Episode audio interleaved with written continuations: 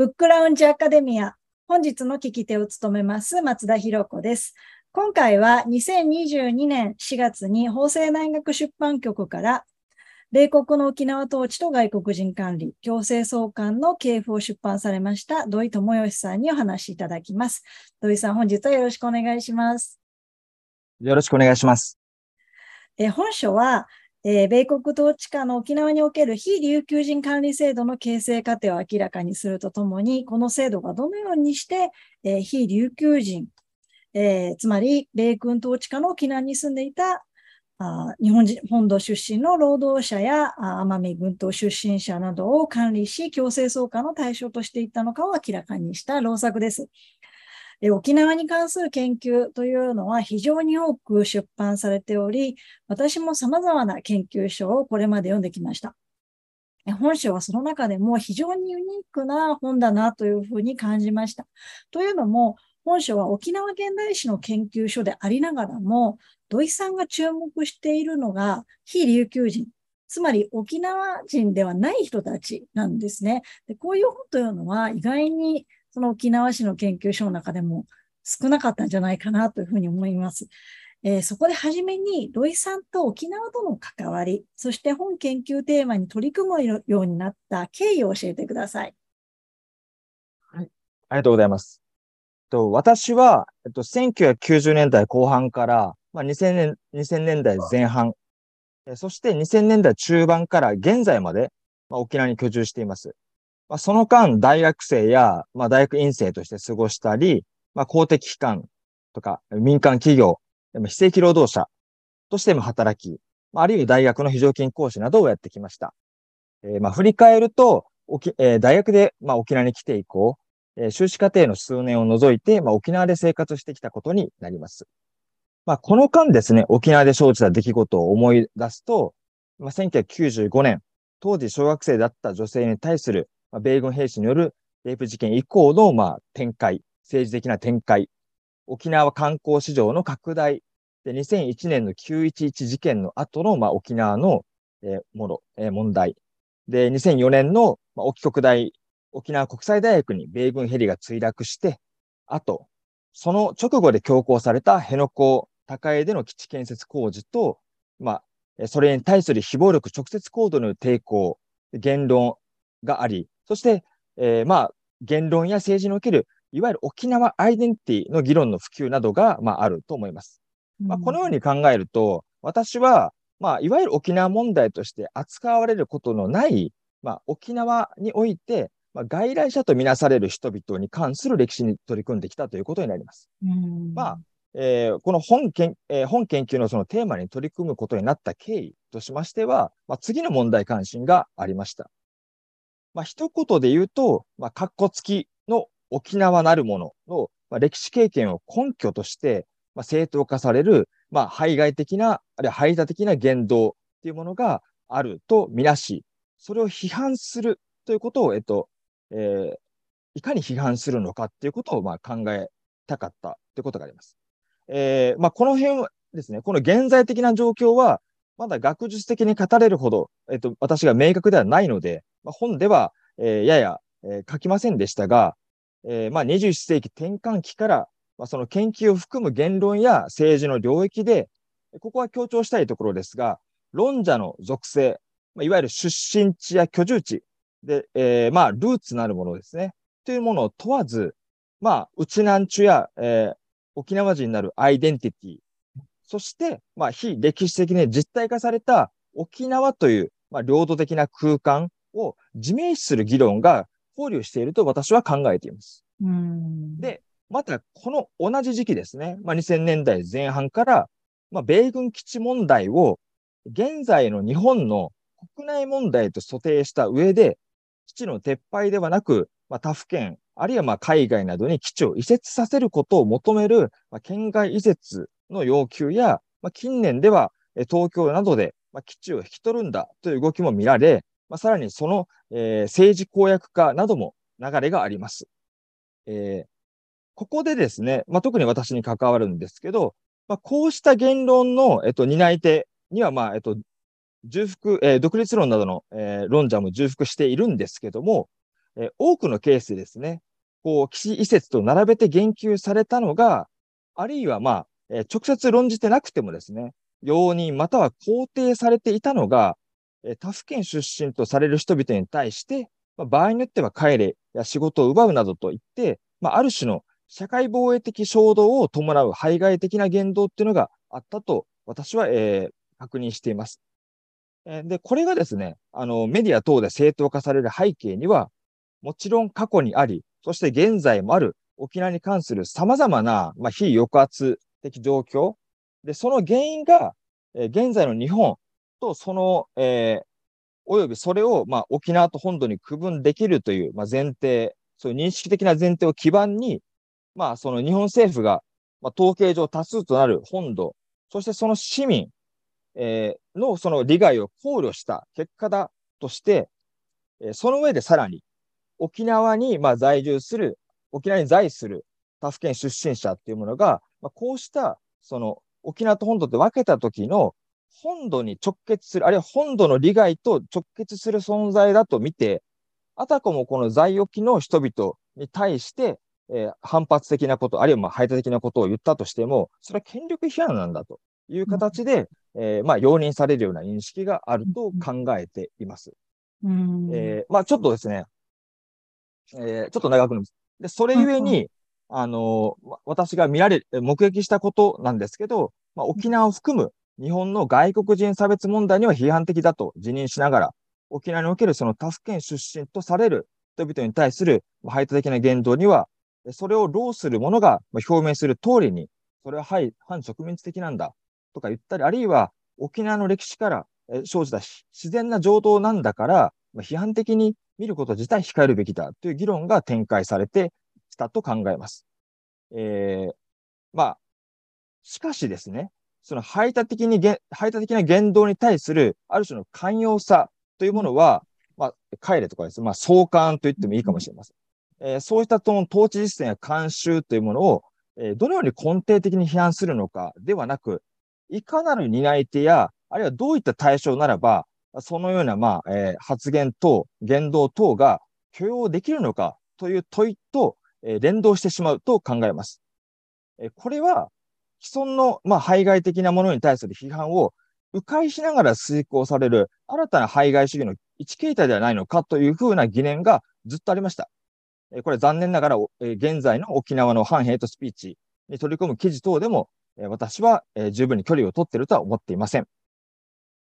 ここで私の研究は、このアイロンに深く関わります。えー、昨今、まあ、散見される排外的な言動については、まあ、えー、果たしてその沖縄をめぐる非抑圧の歴史に言及することで、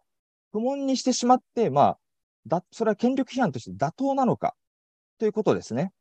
えー、沖縄で暮らす、その外国人と、まあ、他府県出身者、まあ、沖縄のスラングをする人、えー、知ってる人ならば、まあ、ナイチャーという言葉である程度イメージとかつくかもしれませんが、うんえー、それらを無批判に外来者と見て、まあ、在来とされるそのウチナンチュと区別することは、えー、特定の歴史条件抜きに成立するのか。で、またですね、外国人、他府県出身者、ウチナンチュというカテゴリーも、その支持対象は歴史的にも、表示的にも固定的なのか。まあ、さらに外来者とされる人々を、日本全国規模で、まあ、外国人とされる、えー、国外関係者と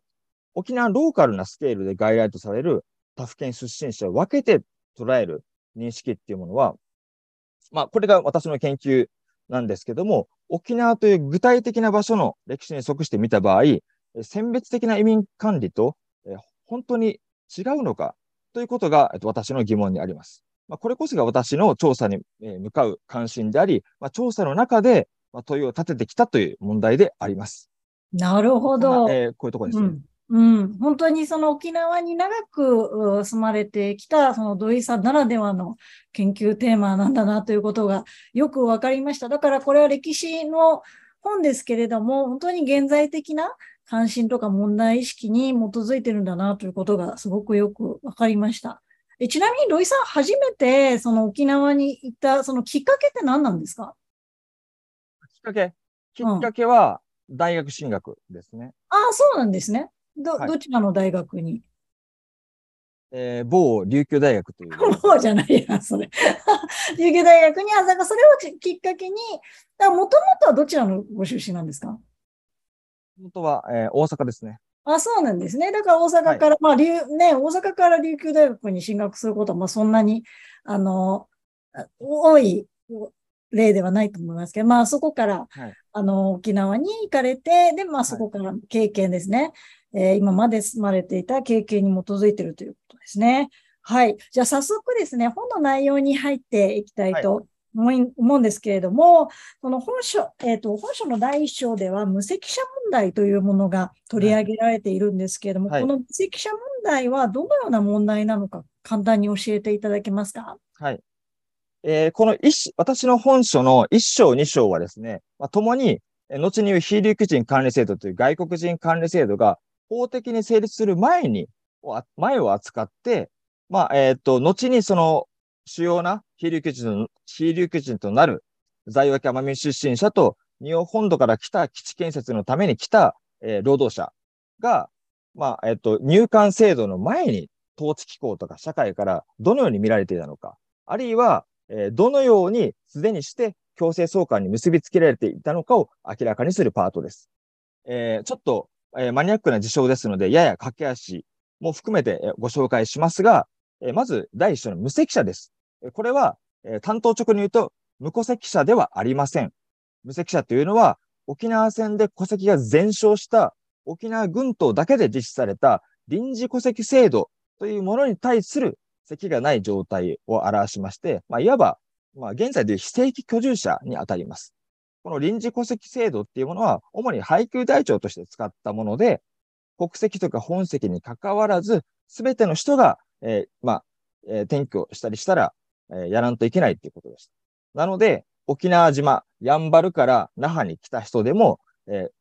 その臨時戸籍を登録しなければ無籍者となる制度なんですね。ここからが問題なんです。本書で無籍者問題と呼んだことは、まあ大体せんきゅうひゃくごじゅうねんぜん後ですね。えー、まあ細かい話になりますが、琉球政府はごじゅうにねんにできるので、それまでは、えー、奄美、沖縄、宮古、八重山というよっつの群島がそれぞれ別々の行政機構の下で管理されていました。そして、そうした中でですね、その沖縄以外の奄美、宮古、八重山から来た、えー、移住者がですね、沖縄群島ではたくさん見えてきて、彼なんかが、えー、犯罪を犯すんだっていうことがですね、沖縄群島の警察とかメディアが、まあ、言っていく、まあちょっと排外的なことを言っていくってことができます。この過程で、えー、あのー、まあ、その、奄美、宮古、八重山からの移住者で、その籍が無籍者となった人、そして、まあ、有罪判決とか受けた人がですね、実は法的根拠なかったんですけども、あの、沖縄から宮古へ、沖縄から奄美へと強制送還されちゃったっていう事実があるんですね。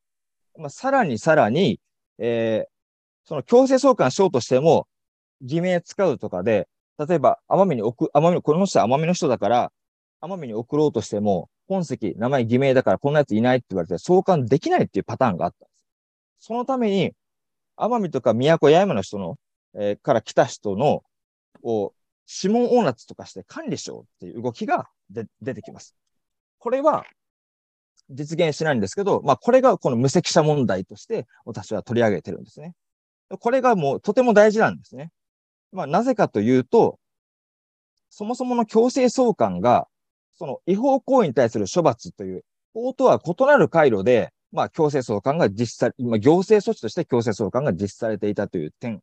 そして、後から考えたら指紋押捺とかですね、非琉球人、つまり外国人管理制度で実現したその指紋押捺とか、え強制送還と結びついた指紋押捺が、琉球列島の外部から来た日本の労働者とかよりも、治安対策とそれ、えー、を、その域内、琉球列島内部で送還するためにですね、えー、先に琉球列島内からの移住者に対して拘束されたっていうこと。これは、えー、つまり、その外国人管理に関わる実践が国境の外部から来たかどうかっていう問題とは違う問題として、えー、系譜があるんだってことを、えー、探求せしめるものです。で、もう一つ。あの、その、奄美とか宮古、八重山からの移住者の排外が、えー、っと、まあ、これ、米軍政府からの上意下達でやれって言われたんじゃなくて、むしろ非統治者である沖縄群島、まあ、沖縄島周辺、沖縄群島のですね、えっと、まあ、行政機構の方からですね、やらねばならないっていう形で浮かび上がってきたってことが、まあ、資料から見えてきます。これは、植民地統治の分、えっと、実践を分析する際に、やはり、えっと、どのような権力関係の、えー、があり得るのかという、えー、視点の設定に関わると考えます。えー、もう一点ですね、これちょっとまあ、付加的ですけども、えー、奄美返還後に非琉球人となる奄美出身者だけではなくて、宮古八重山からの移住者に対しても同様に強制送還をしちゃうんですね。で、その資料を読んでも、同じ沖縄県民だったのにやるのかみたいなことがほとんどな、てか全くないんですよ。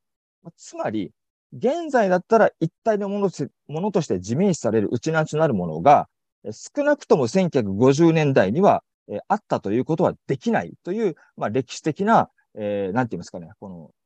感覚をもたらすものです。えー、あります。これが無責者問題で私が言いたかったことになります。はい、ありがとうございます。えー、だいに章では日本人労働者の移入問題が取り上げられているんですが、ここでいう日本人労働者というのはどのような人たちだったんでしょうか。はい。えっとですね、あのー、まあ、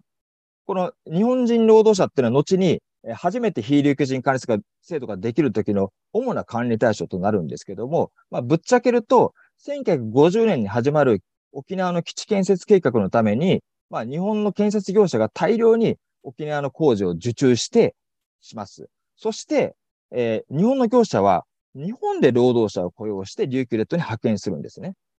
せんきゅうひゃくごじゅうにねんがピークですが、最大でろくせんめい近くの労働者が沖縄島に滞在していました。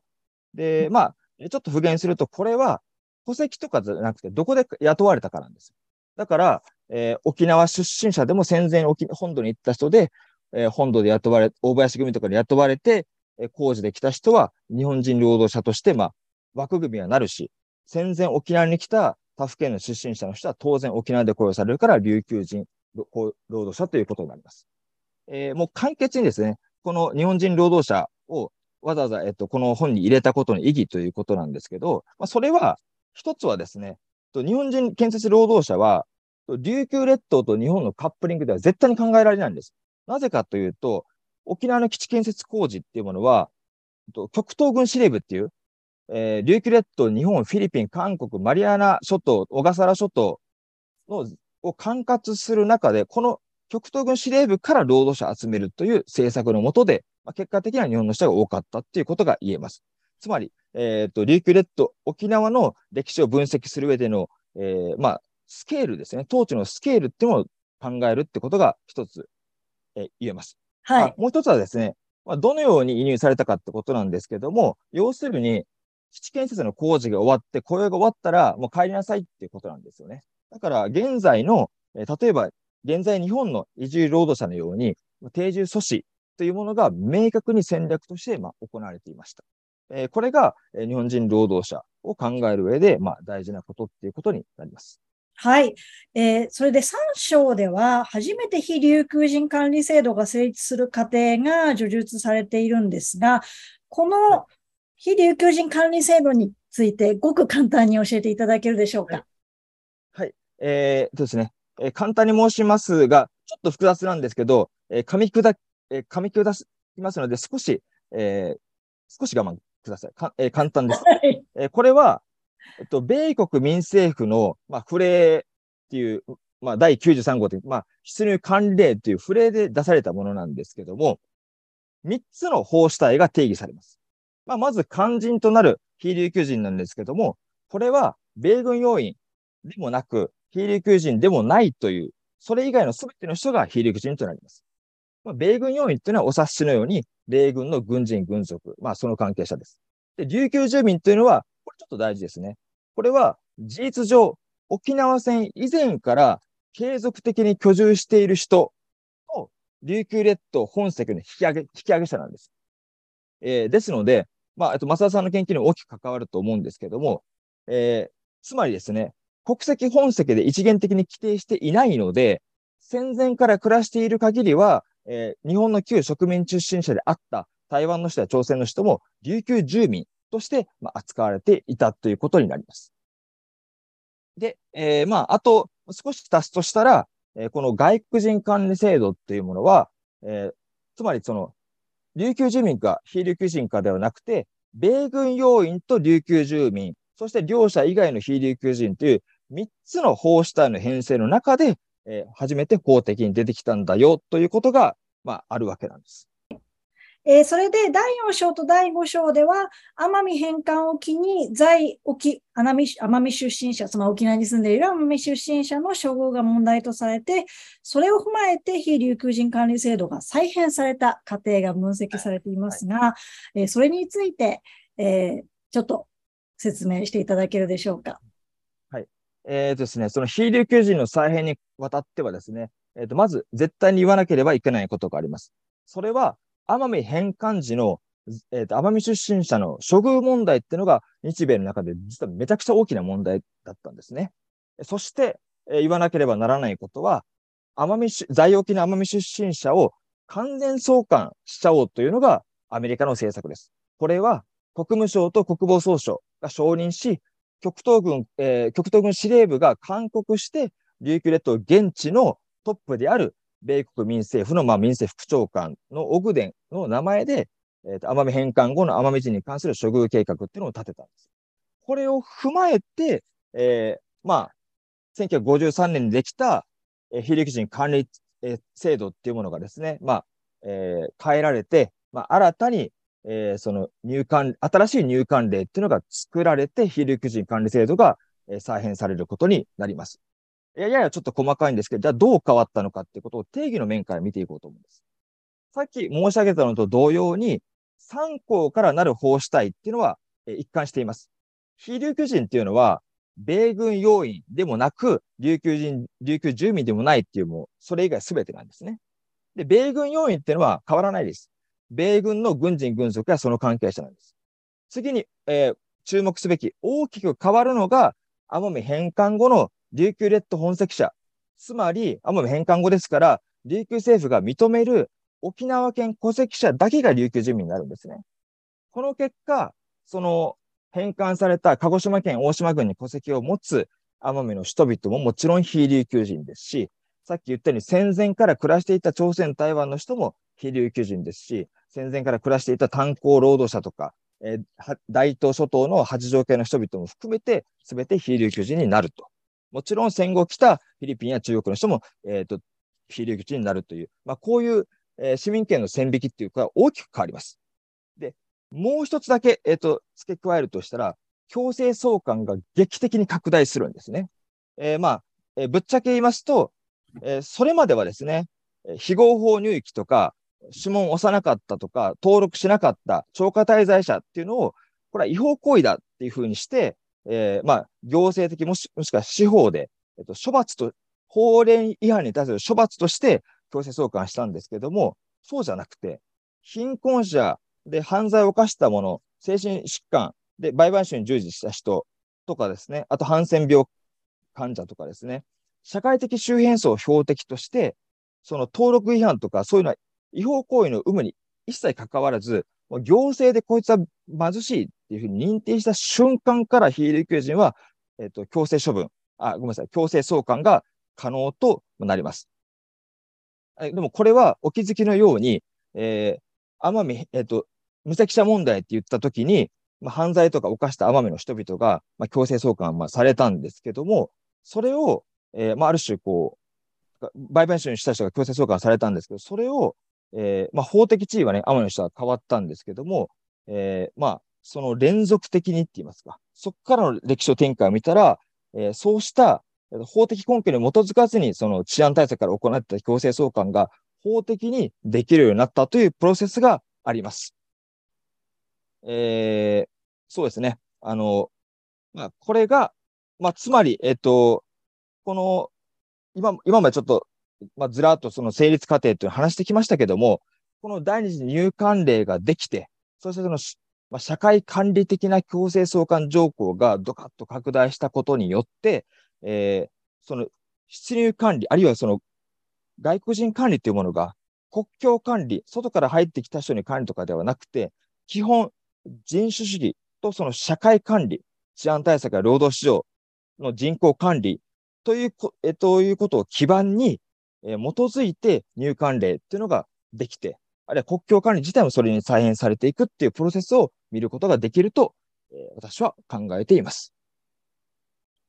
はい、細かい話はもうすべて本でお願いします、えー。最後の質問になるんですけれども、本書は米軍統治下の琉球列島を対象にした研究ですが、この歴史研究から得られた知見というのは、今日の世界にも通じる問題を浮き彫りにしているんじゃないかなというふうに私は思いました。本書から沖縄を超えたどのような普遍的な、あるいは今日的な問題が明らかになったとお考えでしょうか。はい、えー、私は沖縄というローカルな地域の歴史に関する実証研究をしました。そして強制送還という統治実践を通して、非琉球人、すなわち